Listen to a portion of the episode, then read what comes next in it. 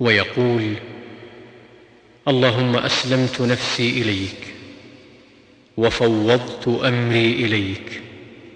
ووجهت وجهي اليك والجات ظهري اليك رغبه ورهبه اليك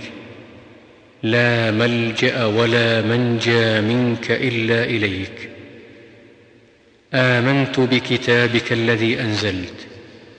وبنبيك الذي أرسلت